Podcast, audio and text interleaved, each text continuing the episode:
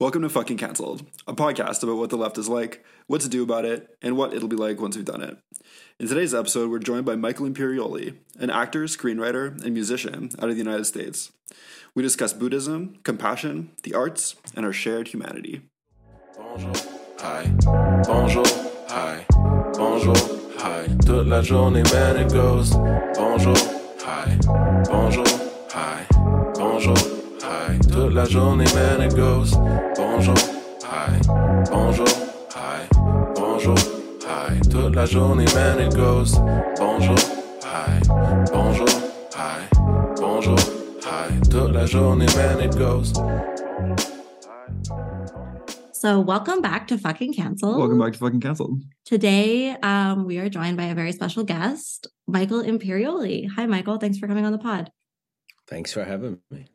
Um, do you want to just tell our listeners a little bit about yourself and who you are and what you do by way of introduction?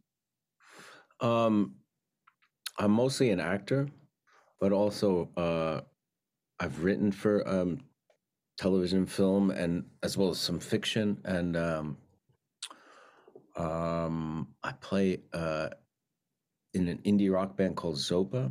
hmm I play guitar and sing. Um, it's a rock trio, indie rock trio um, that we've we've been uh, together since 2006, on and off. Currently on, which is fun, and um, um, that's the broad strokes, I guess. Awesome. And I guess, yeah. So I met you, Michael, through Instagram. And on Instagram, um, I noticed that you talk a lot about spirituality and Buddhism. And then we talked a little bit about that when we were hanging out in New York. So today we wanted to focus the interview on that. So basically, um, can you tell us like how you came to Buddhism?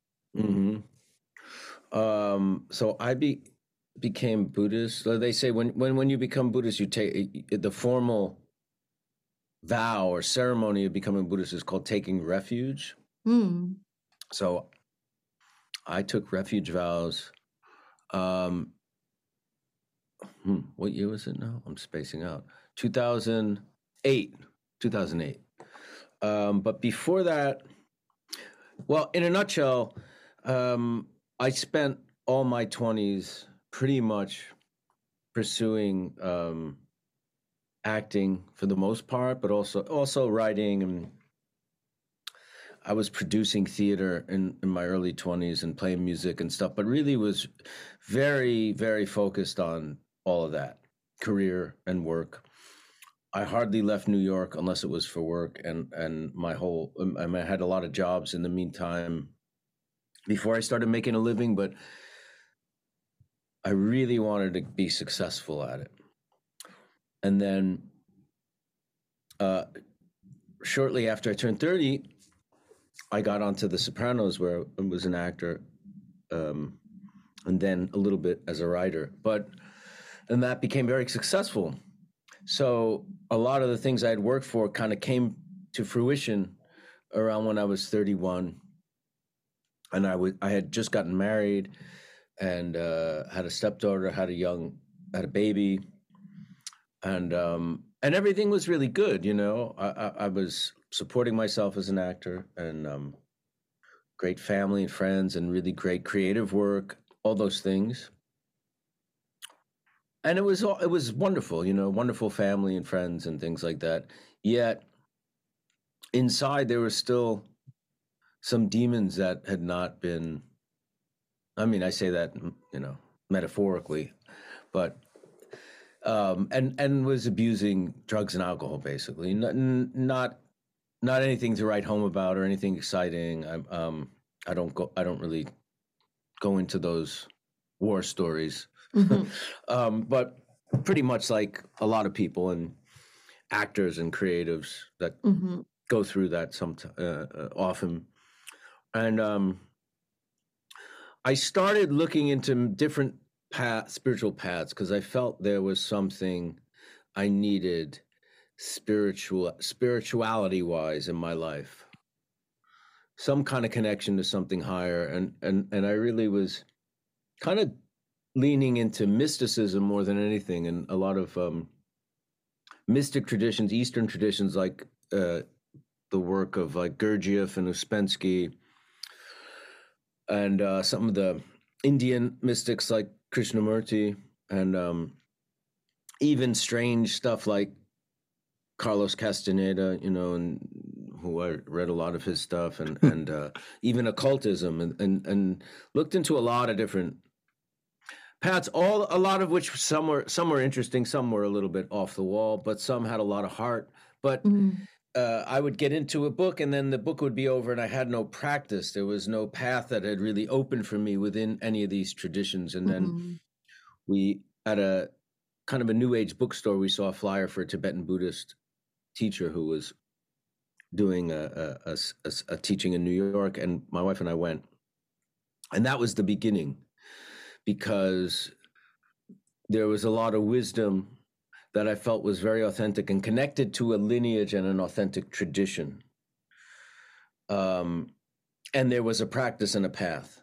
Mm. and and oddly enough the first buddhist teaching we went to my wife and i walked in it was only a few blocks from where we were living but we didn't even know it was there. Because it was on this little back alleyway street that in the 80s was a very decadent nightclub like sex drugs and rock and roll. And both my wife and i had been there before we even met. We had both been in that nightclub. I found that very ironic that this place where we used to engage in all these, you know, debauchery now is a Buddhist center that we walked into. So, and that that was the beginning, really. That's how I got into it. Uh, that's that's super interesting. Yeah, like me and Clementine often talk on the pod, and you know, just to each other about the fact that um, a lot of people could probably like use some kind of spiritual practice, but we're we're we're very bereft of that. You know, like a lot of um, a lot of our spiritual traditions have been kind of uh, um, forgotten or or people drift away from them because of the obvious problems with them. You know um, but it leaves us in this place of great alienation and uh, a lot of people are really unhappy and have no real way to move through it um, but yeah could you if you had to explain buddhism to someone who had never heard of it like yeah, what how, what would you tell them about it how, how would you explain buddhism that's a really good, a really good question. Um, a, to me, Buddhism is much more like a um, philosophy or psychology than it is a religion because Mhm. a, it's not theistic. Buddha was not a god, is not worshipped as a god. There's no creator who created the world. There's no interventionist being that if you supplicate, they will come and save you and help you and things like that. The the basic theory of Buddhism is that we all have this enlightened nature within us. And it's a matter of working with the mind to see the mind's patterns and see the mind's, you know, problems and where it gets stuck and where it gets caught by afflictive emotions, you know, and clear through that so you can tap into this Buddha nature.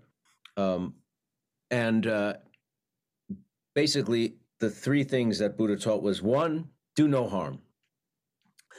And not in a dogmatic kind of way, it's basic sanity, right? Don't kill, don't steal things that are not don't belong to you, don't commit sexual misconduct, and by that it's something that's going to harm yourself or others. You know what I mean? Mhm. Um, uh, something that you know, any kind of sex that's that's basically causing harm. You know, that's abusive, that's taking advantage of someone else, that's you know, causing you a lot of shame, uh, whatever it is. You know, outside of a relationship and infidelity that's going to hurt the partner all the uh, um there's no taboo against something like uh polyamory if that's Mhm. what you want or uh, in bisexuality homosexuality there's no that as long as that's consensual and Mhm. and you know kind right um you know the other things like like uh, lying but even lying is interesting because it's about motivation so if i see my mom and i think she looks really old and scary today and i say you look wonderful that's a lie but my motivation is very kind right Mm. um so even that there's you know but like you know divisive speech slander things like that that's that's those Mm. things are harmful and thoughts like really being envious and jealous or wanting somebody to do bad or wanting wishing someone harm so so those are the you know things of body speech and mind that are negative right? That's Mhm. one do no harm. Number two do good. Cultivate Mm. virtue. Cultivate patience. Cultivate kindness. Cultivate generosity. All those things that we consider spiritual qualities i guess. You know cultivate that. Bring bring that uh, you know let that become your your default. Let that become how you approach the world you know um and, and then number three tame the mind. Now tame the mind does not mean uh by tame the mind it means working with the mind so the mind does what you want it to do. It doesn't mean like become a less passionate person. It doesn't mean you know you can you, you know to become more serious or more you know or, or quell your impulses what it is is work with the mind. So you're not you know so you're not victim to habitual patterns old Mm. things old kind of conditioning um fears you know uh social conditioning and all that. So you so you can really have a clear view of what you want of what your mind is doing so your mind can do that. Because your mind really is the operating system. Everything that you take in Mhm. and all the things that eventually you do in body speech and mind first comes through the mind. Mhm. that's basically buddhism. There's really nothing religious.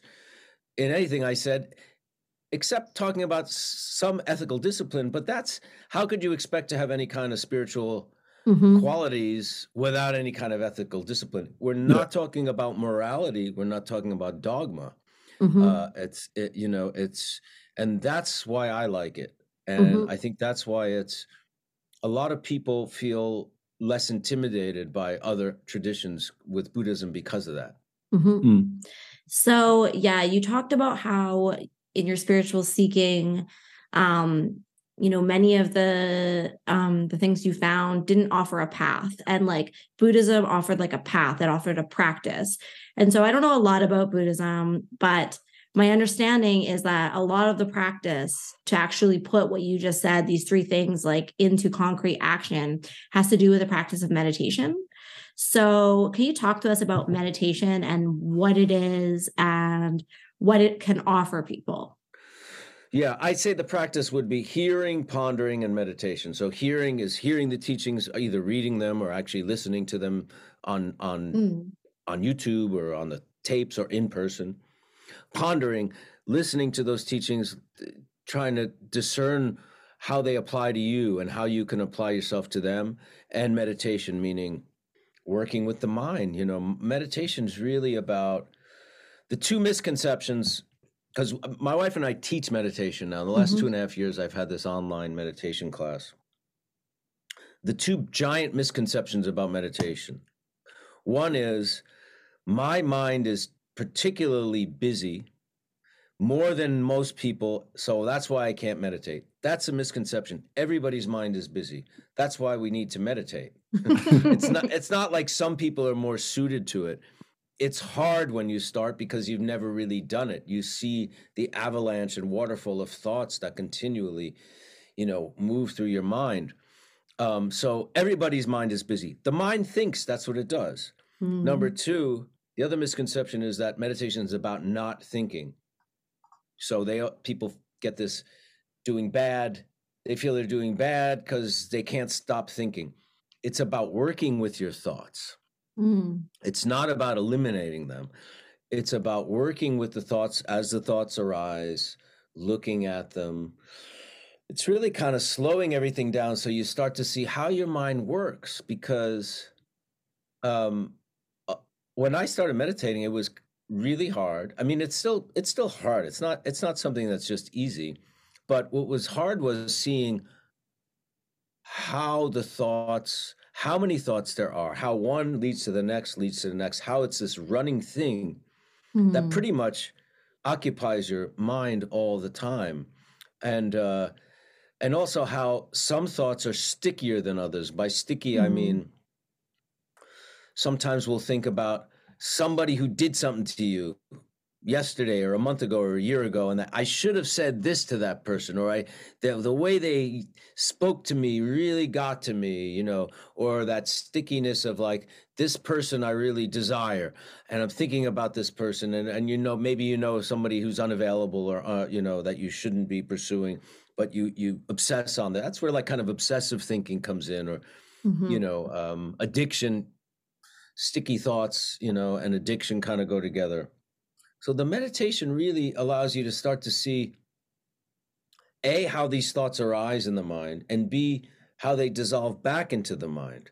And if you start to watch the thoughts and you think of the thoughts as like we use a visualization as we meditate of the limitless, clear blue sky, stainless, you know, infinite blue sky. That's the true nature of our mind. That's where Buddha nature really is.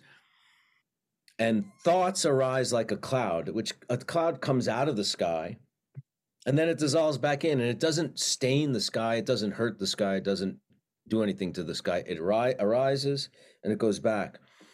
And we try to work with the thoughts in that fa- fashion. So you're meditating, you're you're in a certain posture and you're breathing and you're kind of focusing on your breath and then you realize oh i'm thinking about uh, am i making sense on this podcast? Is what i'm saying clear? And i hear it in my and then i go okay. And then what and then you kind of leave the thought where it is. Don't judge it. Don't follow it. Don't push it away. And kind of imagine it just dissolving back into that sky. And then you have a little moment until the next thought arises. But it's it's really kind of all you do in meditation. Stuff Mhm. like that Mm, mm. Could you tell us more about the class that you run, the meditation class? So I got an Instagram right before the pandemic, and I do a lot of indie stuff like in, in theater and film and music and readings and things. And I thought this will be a good way to get people to events, basically, because sometimes it's hard. it's hard to get people to come to stuff. And my wife and I and some other colleagues, we've we're always doing lots of these things. So I was like, I'll go on Instagram. That's kind of a good way to get people this stuff. And also, I will. Tur- I wanted to turn people on to things that move me, things that are important to me. Art, Sure. mostly art, Yeah. and Buddhism, really, spirituality. So I started posting a lot of Buddhist stuff. Then the pandemic hit, and a lot of people would write me saying, "How do I meditate? I'm stressed out because of the pandemic, and I'm nervous and anxious." And I would write people back on on DMs saying this the, re, kind of real meditation instructions, and it started happening a lot to the point where I was like, mm-hmm. maybe I need to just make a video with these instructions rather than having to write back to people all the time. And at first, I tried to do an Instagram live, and it was a disaster because you have all these people who are not really there for meditation, writing Mm. in and chiming in and stuff. But Yeah. a young man in Chicago wrote to me and said, Do you need tech help? He said, I run webinars, Zoom webinars for Second City in Chicago. And I gave him my number and he called and he started producing the class as a Zoom webinar that I promote on Instagram with a link in my bio where you go register, get with your email and you get a Zoom invite. It's free. It's it's free. You know, it's been free since we started. And um, it started as secular meditation, meaning no talk of Buddhism, only meditation technique, and we would have a Q&A. When I asked my teacher, Garchen Rinpoche, who's a Tibetan Buddhist Lama, before I started, I said, listen, a lot of people on Instagram are asking me to teach them meditation. Can should I do this? Can I do this? He said, you don't have to ask me. As long as you have a mind, you know, in your mind you want to benefit people, go ahead. Then people kept asking about Buddhism. Um, lots of different topics and karma and all kinds of things. And I went back to my teacher and I said, you know, they're really asking a lot about Dharma, you know, Buddhism. What should I do? He said, you can talk about Buddhism, but keep the focus on the mind because Buddha is not the name of a man, Buddha is the name of your mind. And that began, we began starting to have more of a Buddha Dharma talk in addition to the, medit- so the, the same meditation instruction and pract- sitting group practice. Mm. Uh, and then about a year ago, um, my wife Victoria started joining me. She's actually much more knowledgeable about all of this than I am. So she's been really bringing a lot, a lot of very specific um, instructions into the class and teaching. So it's been, and then now it's been. Um, we have students in di- a lot of different countries and from a lot of different traditions. A lot of whom stay in their own traditions, but several people have become Buddhists since we started, and um, and uh, it's been like two and a half years now. Hell That yeah. sounds awesome. It's very cool. Um, so yeah, I'm very curious about Buddhism. I feel like it's been kind of like on my radar lately with various Buddhists kind of popping up and telling me about it as I've been spiritually seeking. And I don't know a ton about it, but I have done meditation in various contexts throughout my life because meditation is often prescribed for people with trauma and also for addicts, you know? So I've come Sure. across it a lot. And one type of meditation that I came across when I was doing a trauma program, I think it's called a metta meditation. And it comes, I think, from Buddhism. But I tell people about it all the time. And basically, it's like a compassion meditation where you you imagine like someone that you feel um very positively towards someone that you love you know and you like imagine that and then you think about someone that you feel neutral towards but you try to extend that like same feeling of compassion and then you think about someone that you really dislike and you try to do the same so i always thought that was very interesting um i'm not sure if i if if i told that well but that's how it was taught to me No, you, you told it really well.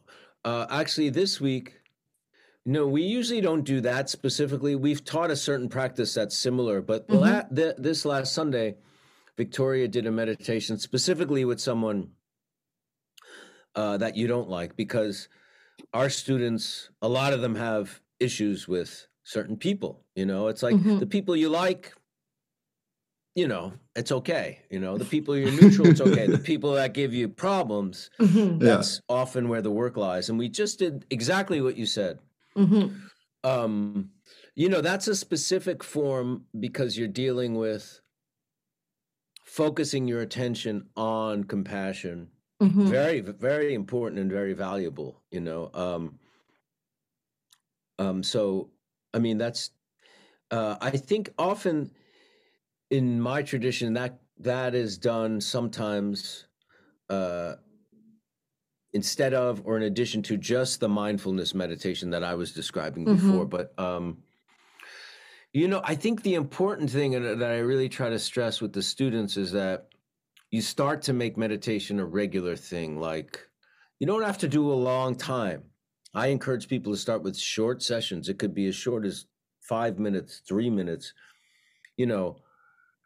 But as you get comfortable, you might make it a little longer. But more you can make it a daily thing or almost daily thing, you know, like like anything else that you really want to Mhm. uh, like if you're working out or something like that you know so, it really helps to start to um if you make it regular is the point really is to start to bring that mindfulness and awareness that you're cultivating in meditation into your daily life Mhm, mhm. that same awareness that starts to happen as you work with your mind and gain a little bit of spaciousness and you start to see how your mind works and your thoughts you try to bring that Mhm. into situations in life. That's really what we're trying to do. for sure.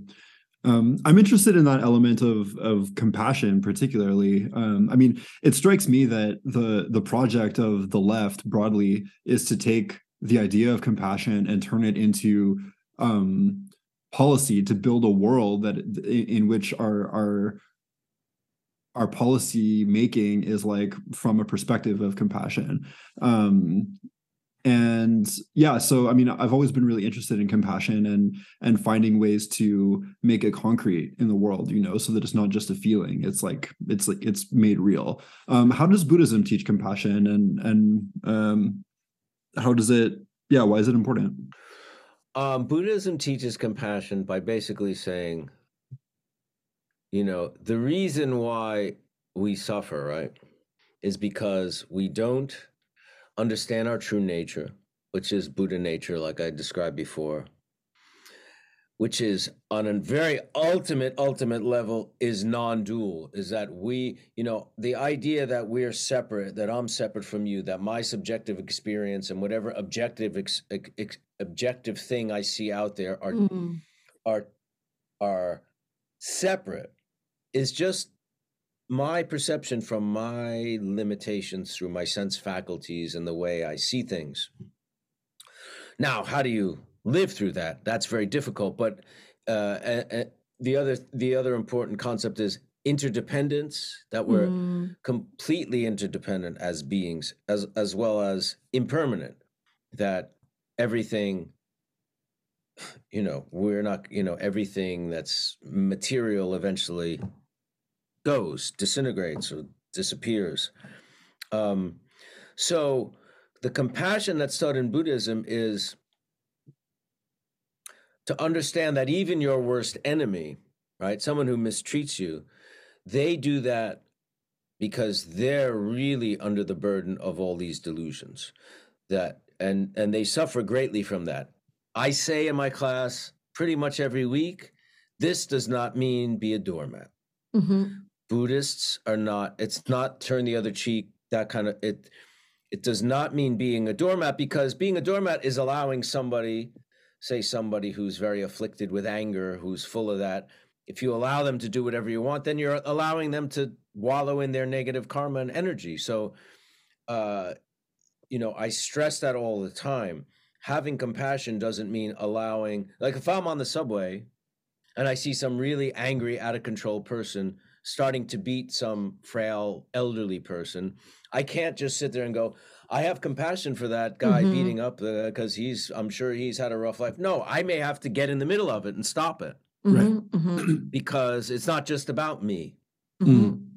because your basic sanity tells you this defenseless person needs help Mhm.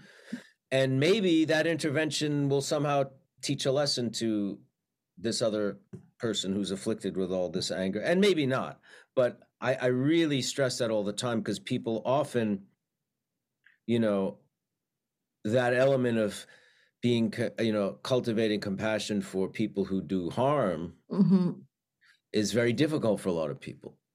Um, I also stress all the time for people who are dealing with trauma or really clinical depression or serious anxiety and stuff that uh, who are in our class that they really, if those things are are very, you know, chronic or or very present in their lives, that they should have some kind of professional, you know, e therapy or Mhm. or some you know psych, psychologist or whatever whatever it is if if it's really because Yeah. you know we're not trained in those things you know we're teaching meditation so i always stress if you're dealing with addiction you're dealing with chronic depression anxiety that kind of thing that, a trauma that you Mhm. should have some you know professional help that this could be a good adjunct to it but Mhm. um Sure. so compassion is really and and the more my my teacher was in prison for 20 years when when the Chinese took over Tibet in 1959 a lot of the the lamas you know the the the, the monks and the the teachers and stuff were put in prison. He was in labor camp for 20 years. And a lot of his practice was about not having hatred for these people who were Mhm. you know his his oppressors his jailers. Um it wasn't that he was ex, you know accepting this that it was okay or anything like that but his philosophy which is buddhist philosophy is that if you're giving rise to hatred then you're compounding your suffering you know that you're already you're already experiencing. And that if he could find some compassion for these people that re- is much more in line with his practice. Mhm. so the compassion is really you know it's about it's having a very broad view you know and going kind of beyond again that habitual way our mind thinks our knee-jerk responses our learned responses and defenses so what i try to explain is that so you kind of have a bit more spaciousness in situations, you know. mhm. I mean, I'm not on the level of of my teacher by any stretch of the imagination, you know what I mean? But I do notice in situations a bit more spaciousness, a bit more openness, um, uh, and um, sometimes something can set you off, and you become impatient, and you start reacting and expecting things. But in general, what I know, I do notice is that a, a, a bit more room for just that that your mind doesn't immediately take you into some kind of conditioned response. Yeah. Mm. That makes sense. Totally. It makes me think of um this uh kind of like little thought exercise that they teach us in like AA, like 12 step programs where you're thinking of it Yeah, yeah. like basically like it, they're talking about someone who's like having road rage basically or who's like in a car and is just so frustrated that the other drivers are like you know just not driving very well and like there's a lot of slow. there's a lot of traffic and it's like really stressful and the person's like really in their head about it and it like tells you to like take a broader look like to go up out of your car and look down at the whole scene and see everybody in their car and see what everybody is going through and the fact that like you know everybody's late and like maybe somebody's having an emergency and like everybody's having like a hard time and it's not just you and when you see it in that greater perspective it can help you get out of the like immediate stress response um, and practice more compassion for everybody Exactly. involved. Ex- Yeah. That's exactly it 100%. You know, Yeah. I, I think, you know, 12 step AA and 12 step is a very amazing institution. Well, it's not an institution, but program is what Mhm. we call it, right? Uh, but the fact that it has no agenda other than what it's there for, which is to get you to stop drinking Mhm. and that there's no hierarchy and and the 12th step which is the most beautiful one right you have to help others Mhm. so once you kind of help yourself and and have some relief from this affliction the 12th step which is i guess the last one you think the most important in some ways is to now you help others um Yeah. it's very in you know and and it talks about god but it, you define your higher power for yourself and whatever that is you can easily be a buddhist and be an Totally. aa and just Yeah. talk about you don't make i wouldn't make buddha my higher power you just say you know whatever that connection is to your practice your higher power because it, it certainly is a high you know a bigger thing a higher power but i, I love the um and AA forces you to start to look at your mind, right? You take an Mhm. inventory of what you've mhm. been doing, which is basically how your mind works, right? What Yeah. how you've treated people, all those things. Um, and it's it's really about taking responsibility for your Yeah. body speech, you know, actions of body, speech, and mind, right? Which is which is incredible, and I think that's why it's so successful. Mhm. Yeah, Um, there there's a huge number of parallels, I think, between 12 steps and all the stuff that you're describing. Mhm. Yeah. Um, and I mean, especially you know, you're talking about these like sticky thoughts that are really Mhm. hard to um move past when you're meditating and also just in your life, right? They're hard to move past. Um, and you know, in in 12 steps, they they tell you very, very specifically to look out for exactly those sticky thoughts, you know. Um, they call them defects of character usually, but like you know, something like uh like a resentment towards someone else exactly. um, is like one of these sticky thoughts that you just can't if if if you just let yourself stay stuck in it like you're you're just going to be there forever and you can't move past And it you know? probably you're going to seek relief in a drink. Like Yeah, that's yeah. exactly and then and then they basically the the prescription for that is to extend compassion to people that you resent and that's the way that you get through the resentment you know? Yeah, like very early on, my sponsor had me praying for everybody that I was resentful for, resentful against. And I think it's like very similar to the metta meditation in the sense of just like extending that compassion to the people that you find it the hardest to extend that compassion to. And I also like what you were saying, Michael, about um, it doesn't mean you're a doormat. I think that people really struggle with this in with my work when I'm talking so much about compassion and extending compassion to people who, you know, may have done some fucked up things in their lives, you know, people immediately will message me and be like, you know, so you're saying that I have to like be friends with my abuser or something like that, you know? And I'm like, I actually I didn't say that. And it's like, you know, in fact, like having healthy boundaries, you know, and like um that is compassionate. Like it is compassionate to to be boundaried with people and to like show Absolutely. people that you won't actually accept their behavior if it is abusive or if it is like hurting others like that you will have boundaries with it that you will be honest with them about it. Like that is true compassion because otherwise it's just enabling behavior and it's not good for them either. So like true compassion is also you know it's honest and it is like clear with people about the fact that if they are you know acting in really fucked up ways then people aren't going to like that.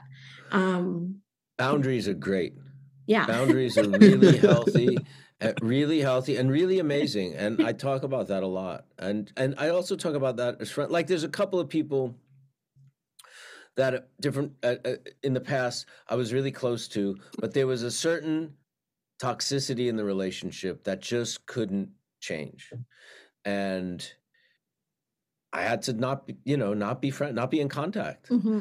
and i realize it's okay you know and sometimes they're in my you know i try to think compassionately about them even have them in prayers and stuff like that does that help them i don't know it certainly helps me yeah not being resentful all the time exactly not exactly. being angry at them all the time not feeling like i gotta you know i gotta stand up against them again and it's like the friendship was nowhere because it was this it was like this relationship that developed and and just stayed really stagnant Yeah. Mhm. Yeah. So boundaries are you know boundaries are really really great and you can do a lot of um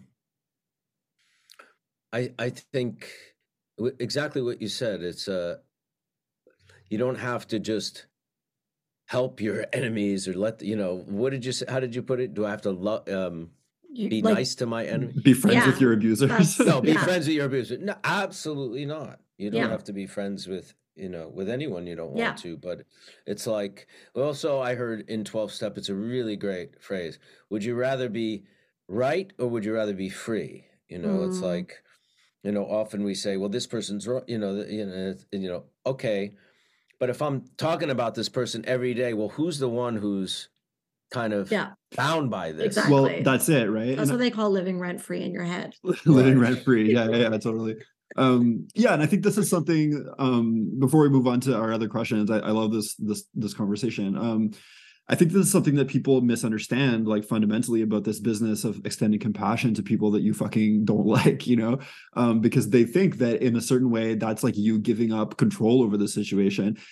To an extent, maybe there is like an element of that, like in, in just in the sense of kind of surrendering to reality or something. But um, in reality, like often what happens when you um, extend compassion to people who you really dislike, or even just accept situations that you wish were not happening or whatever, is I think the way you put it was like developing spaciousness. But I think Mm. what that spaciousness is is like it gives you more options and and like you just mentioned right like if you're spending all day every day uh just like stuck in resentment thinking about someone constantly you know you're not able to take a step back from that situation and Right. move on with your life right you're stuck Mhm. you are stuck and you do not have freedom you know and so actually like extending compassion to people that you don't like or whatever is a way to get your freedom back Mhm. um and yeah I, I also think yeah it's just funny that people you know have this have this notion that in order to do that you would have to like for example be friends with your abuser because the whole point is that you're extending compassion to people that you don't necessarily like you know that you don't want to be friends with and you don't have to be friends with them Yeah. you can extend compassion to people who you Right. never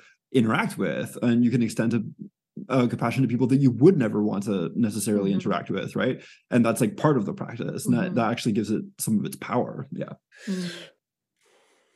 Um, so I mean, great tangents that we all just went on. um, we wanted to ask you a little bit about like the arts because you are, you know, a working artist and you that is like your life. Um, and we're wondering about how this like this spiritual worldview impacts your work as an artist or do you Mhm. see like coming into buddhism that that has in any way shaped the way that you see either doing your own art or also like receiving other artists work Um, well, on the stuff that I do, that's that I'm involved in, like writing, like music, um, like the book that I wrote, and a couple of the, I have a couple of current screen, one screenwriting and one TV writing project. Very much so on a literal level, like even Mhm. content wise, some of these things will make their way into it. Um, as an actor, often you're doing things that you did, for the most part, you're doing stuff that you didn't write per se. So, um, you're playing someone else that someone else has written. But I think all these things we're talking about affect your view of yourself, of the world, and how and the interplay between the 2 Mm-hmm. Um, and like I said about that spaciousness, I think it's just um, I think that comes into the work, you know, and and I think it as an actor it makes the characters richer because you can like I I, I teach acting once in a while. I, I recently I taught two weeks in a row a class in New York City, and I I stressed to the students that you can't judge your character on your own morals Mm. Mm-hmm. standard, right? Because then you're judging them.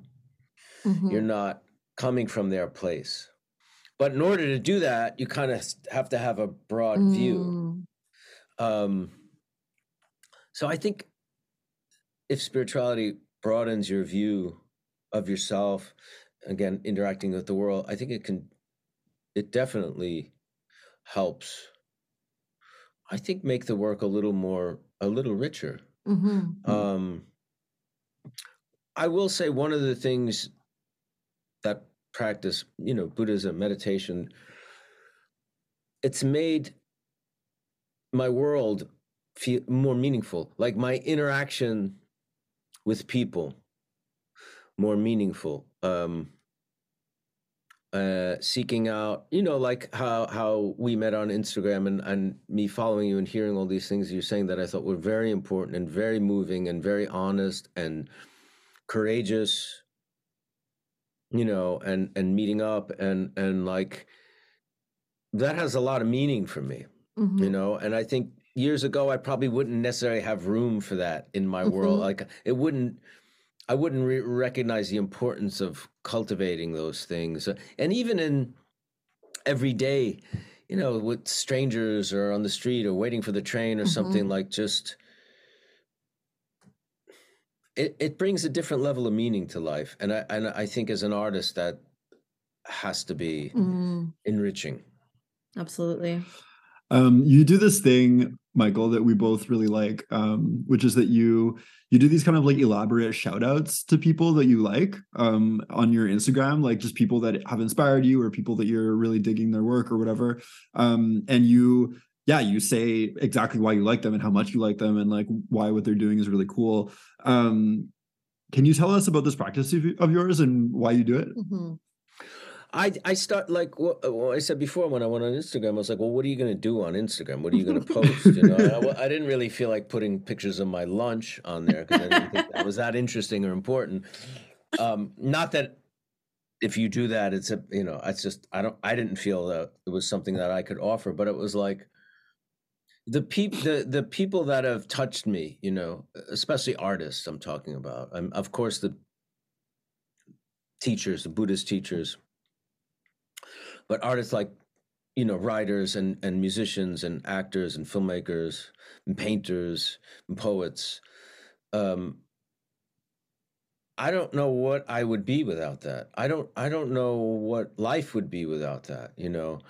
Um it's very important to me those influences especially the ones that were there for me when i was young that i Mm, that really opened up the world to me and really made me see what art can do maybe what i could aspire to um i ha- i hold people like that in such high regard that i feel um it makes me very happy to uh share that you know and you know cuz some if someone winds up picking up a book that they never would have picked up because they saw it on my Instagram, I think that's wonderful. mm. Yeah, it's also the practice.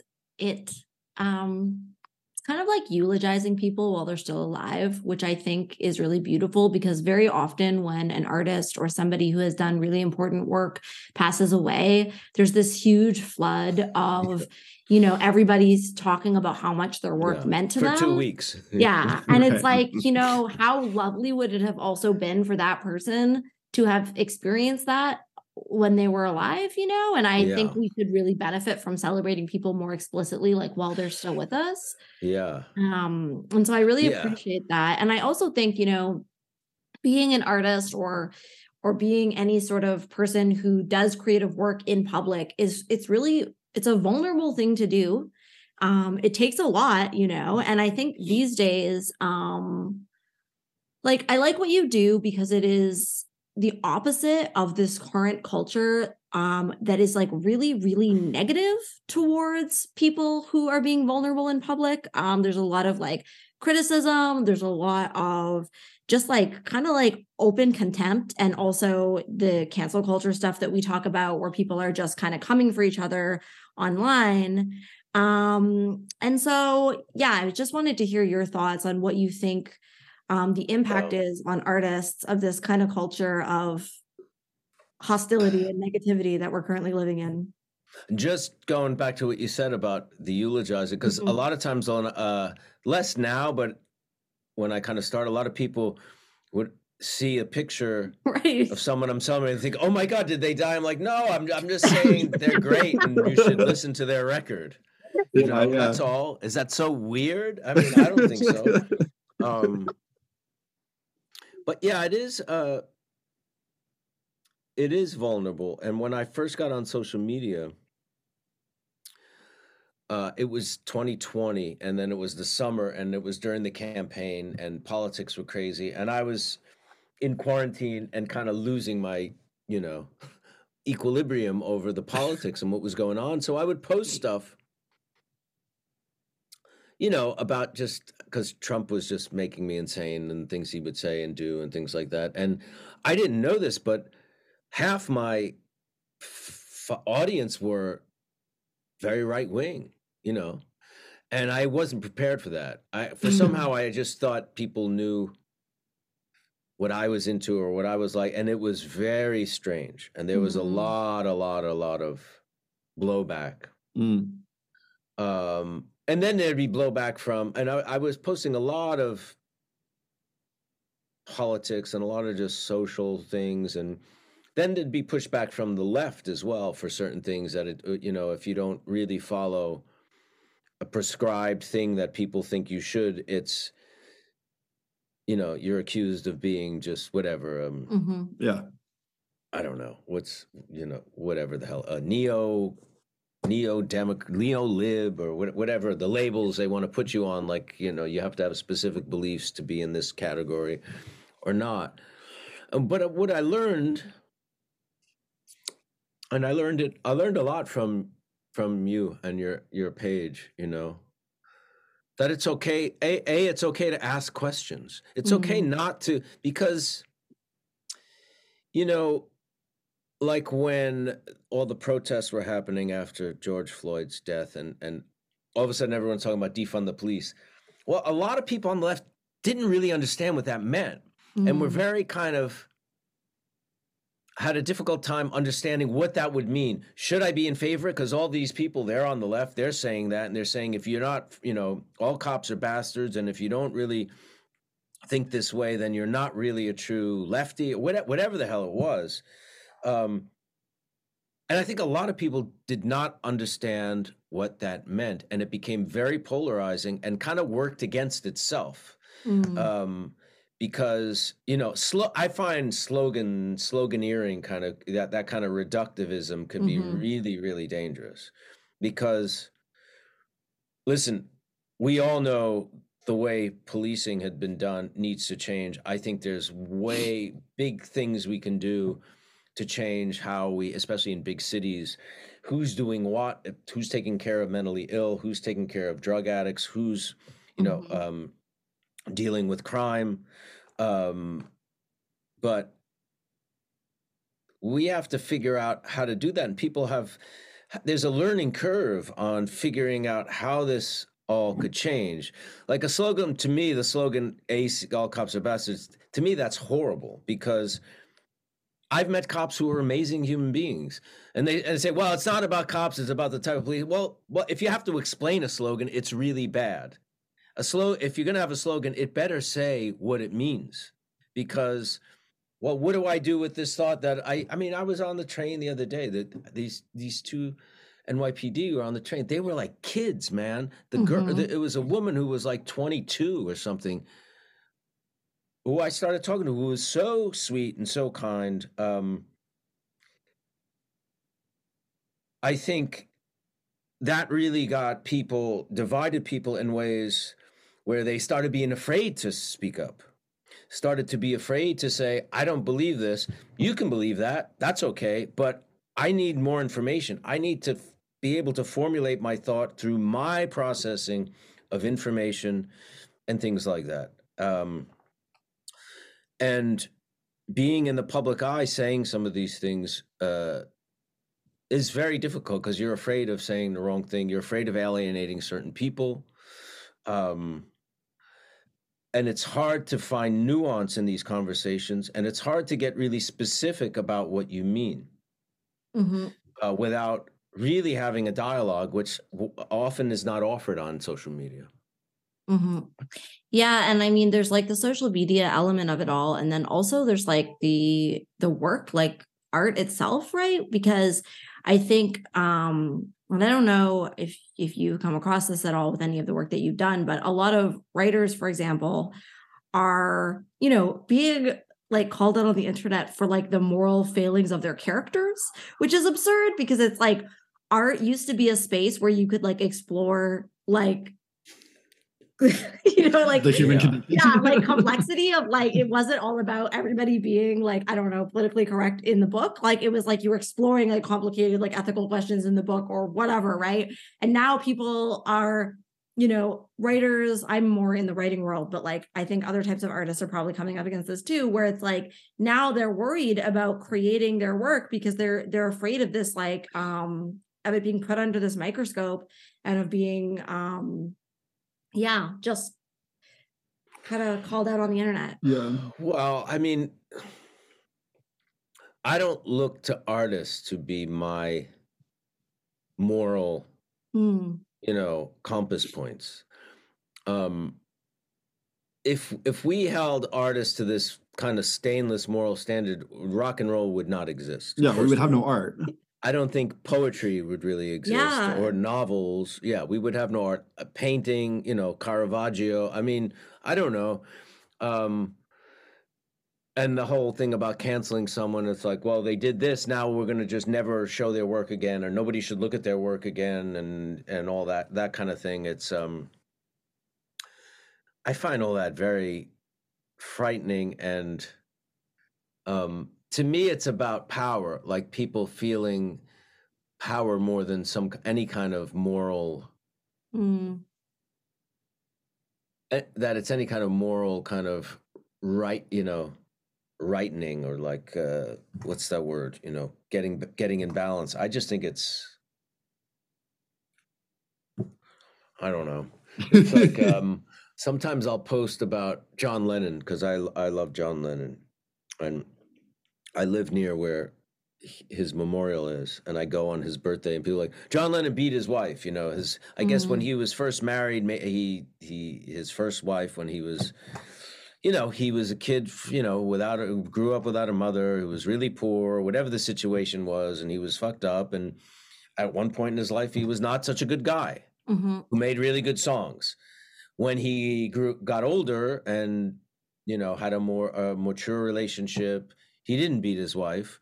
So the fact that he beat his wife means what? Should we not honor the fact that he gave a lot of great, you know, music and and thought to the world, or should you know? Does that mean what does that mean?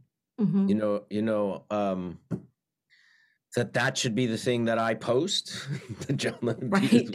You Right. know, um, does that negate all this music? Or that I'm not going to listen to this music? Or that, uh, and also the idea of freezing people. Yes So yeah freezing people at a certain time in their life. yeah. You know, it's like, I mean, I admit it. 20, 25, 26 years ago, I was kind of a mess. You know what I mean? Mhm. It's like, so if someone knew me then and and hasn't seen me in 25 years and says, oh, all this stuff he's doing is all bullshit because Yeah. he's really this guy, I'm not frozen 25 years ago. yeah People change, Yeah. people evolve. Yeah. People, you know, it's It's you know, it's it's interesting because this impulse both both to judge like let's say like judge and uh, like a writer by what their characters do or to judge a person by what they did 25 years ago or something um, I feel like used to be very much the domain of like the Christian right. You know, they would they would be looking at books and be like, this book is like unchristian because there's characters in it that engage in like these like sinful acts or whatever, and therefore we don't want it being taught to our children and like this, that, and the other, and and we don't want our children listening to the Beatles. You know, um, and yeah, it's just interesting that th- the script has been flipped so hard, um, and it's now people who uh, at least think of themselves as being on the left, who are often um, engaged in this kind of like moral puritanism about art and also about people. About the but but about the artist life, the artists themselves, not not so much about the art. Right, right, right. Whereas yeah. a Christian writer is saying no, the content.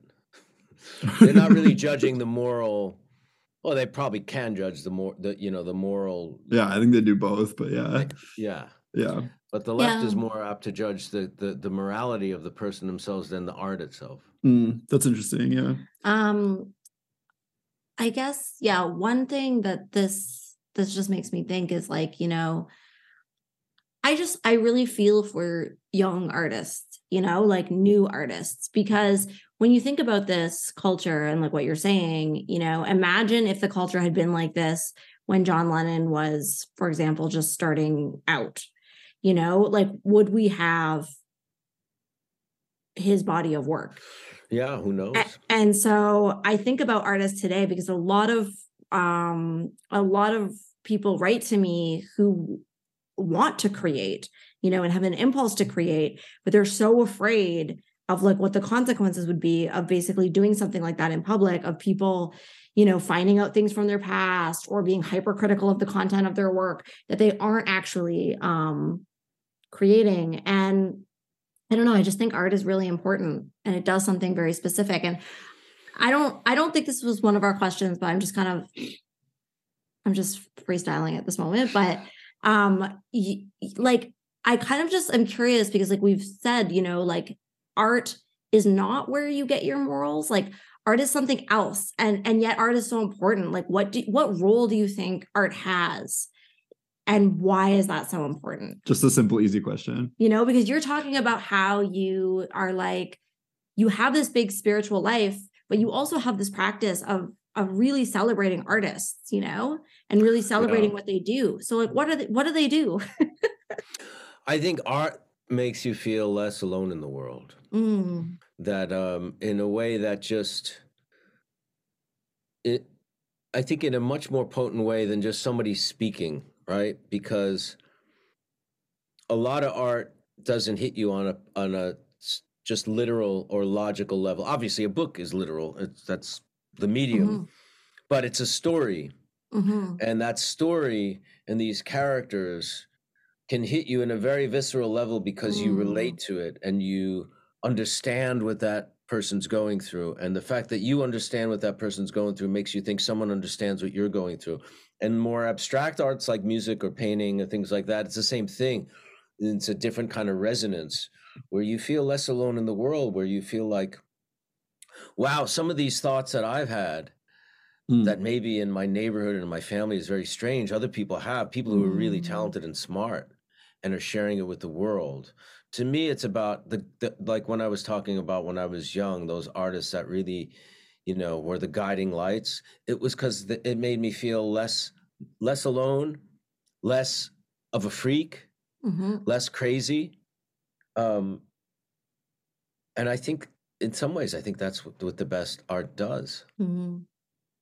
totally that's cool yeah like it allows us to like share feelings and like see yeah. each other's humanity be connected see each other's humanity be connected on the level of our humanity. Mm. yeah exactly. With all the flaws and all the faults that's what i'm saying it's like you don't look for them for the moral. Right. i mean yeah you don't look because it's you know they're not they're not creating it out of that place they're creating out of a place of connecting to where they're at Exactly. Cause it's like, you know, we have our what some people might call our higher selves and like maybe what you're talking about in our like Buddha nature, you know, this like this way where we are in alignment with like doing no harm and like doing good in the world. But like most of us in our lifetimes have obviously fallen short of that. And we fall short of that often uh, in various to various degrees and in various ways.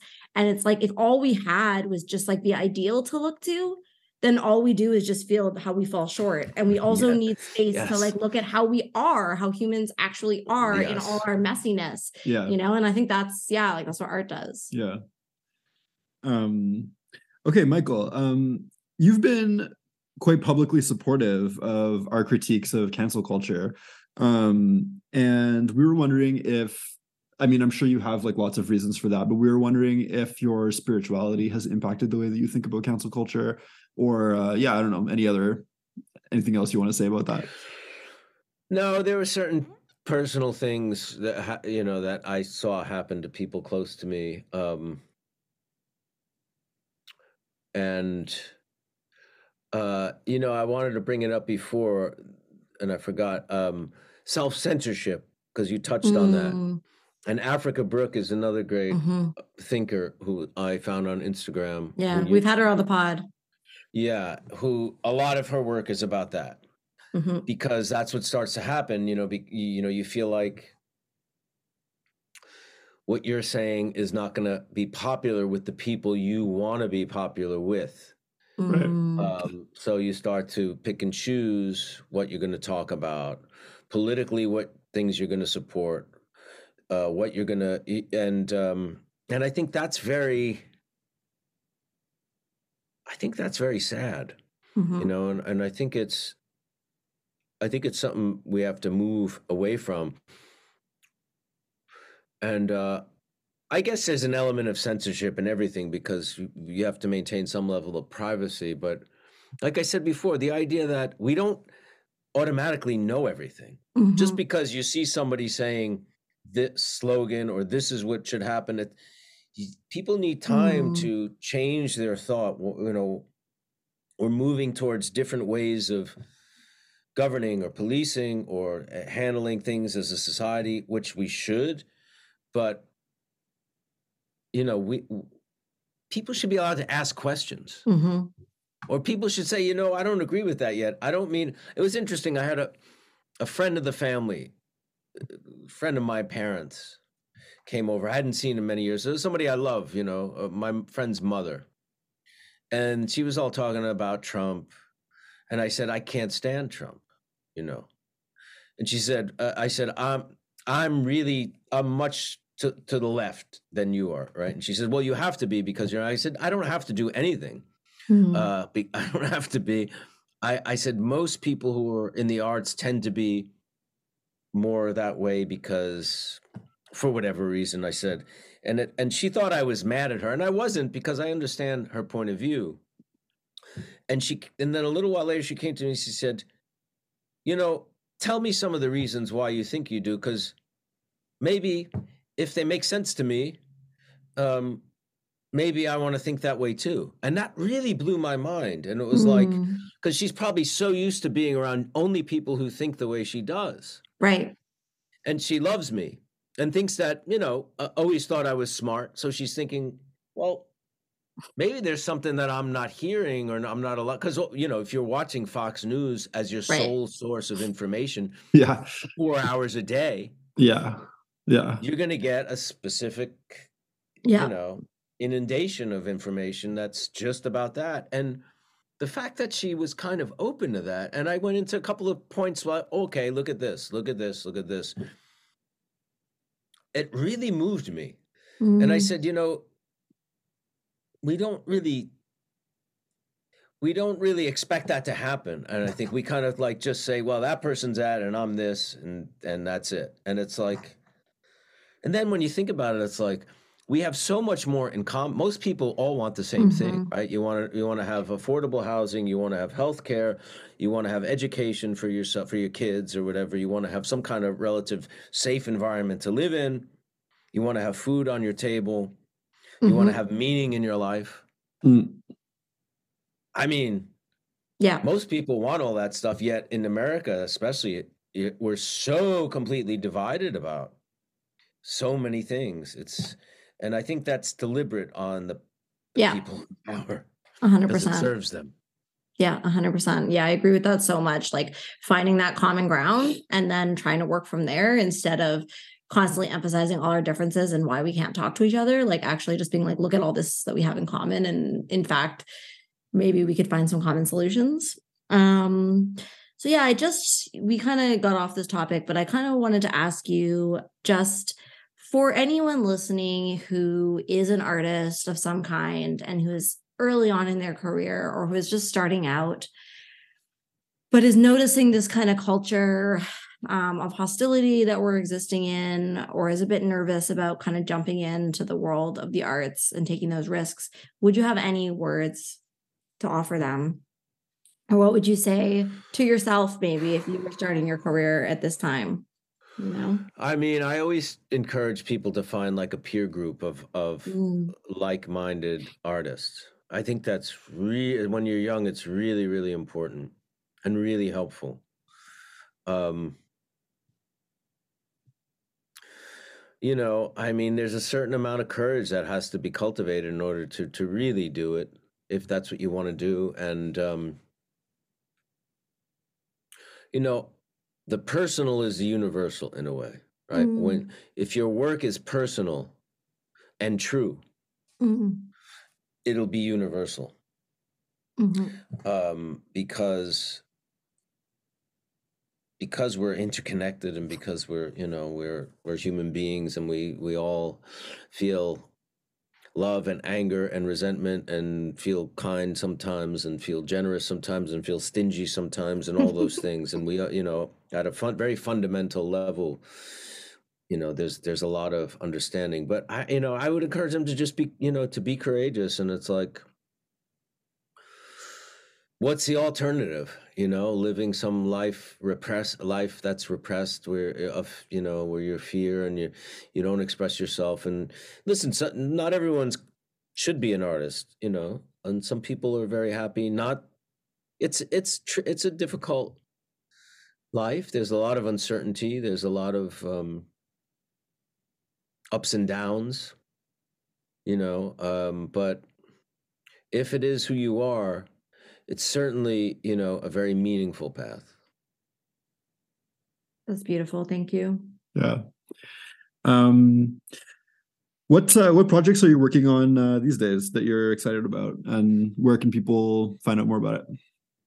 um you can always follow me on instagram at real michael imperioli because i'm always blabbing about the stuff i'm doing there but um we just finished a new album that Mhm. Is going to be mastered so the songs will the album and at least one single will be out very soon we're playing two shows in brooklyn next week wednesday and uh, well the i don't know when this comes out so the 15th and 17th of february but uh we're debuting a new video that victoria my wife victoria directed for the Mm. next single i just saw a rough cut and it's i'm really excited about the video it's really good and very excited about the album Nice. um, and then I have two projects that I'm writing with other people, one for uh, TV and one for film, and uh, that's that's still the current stuff.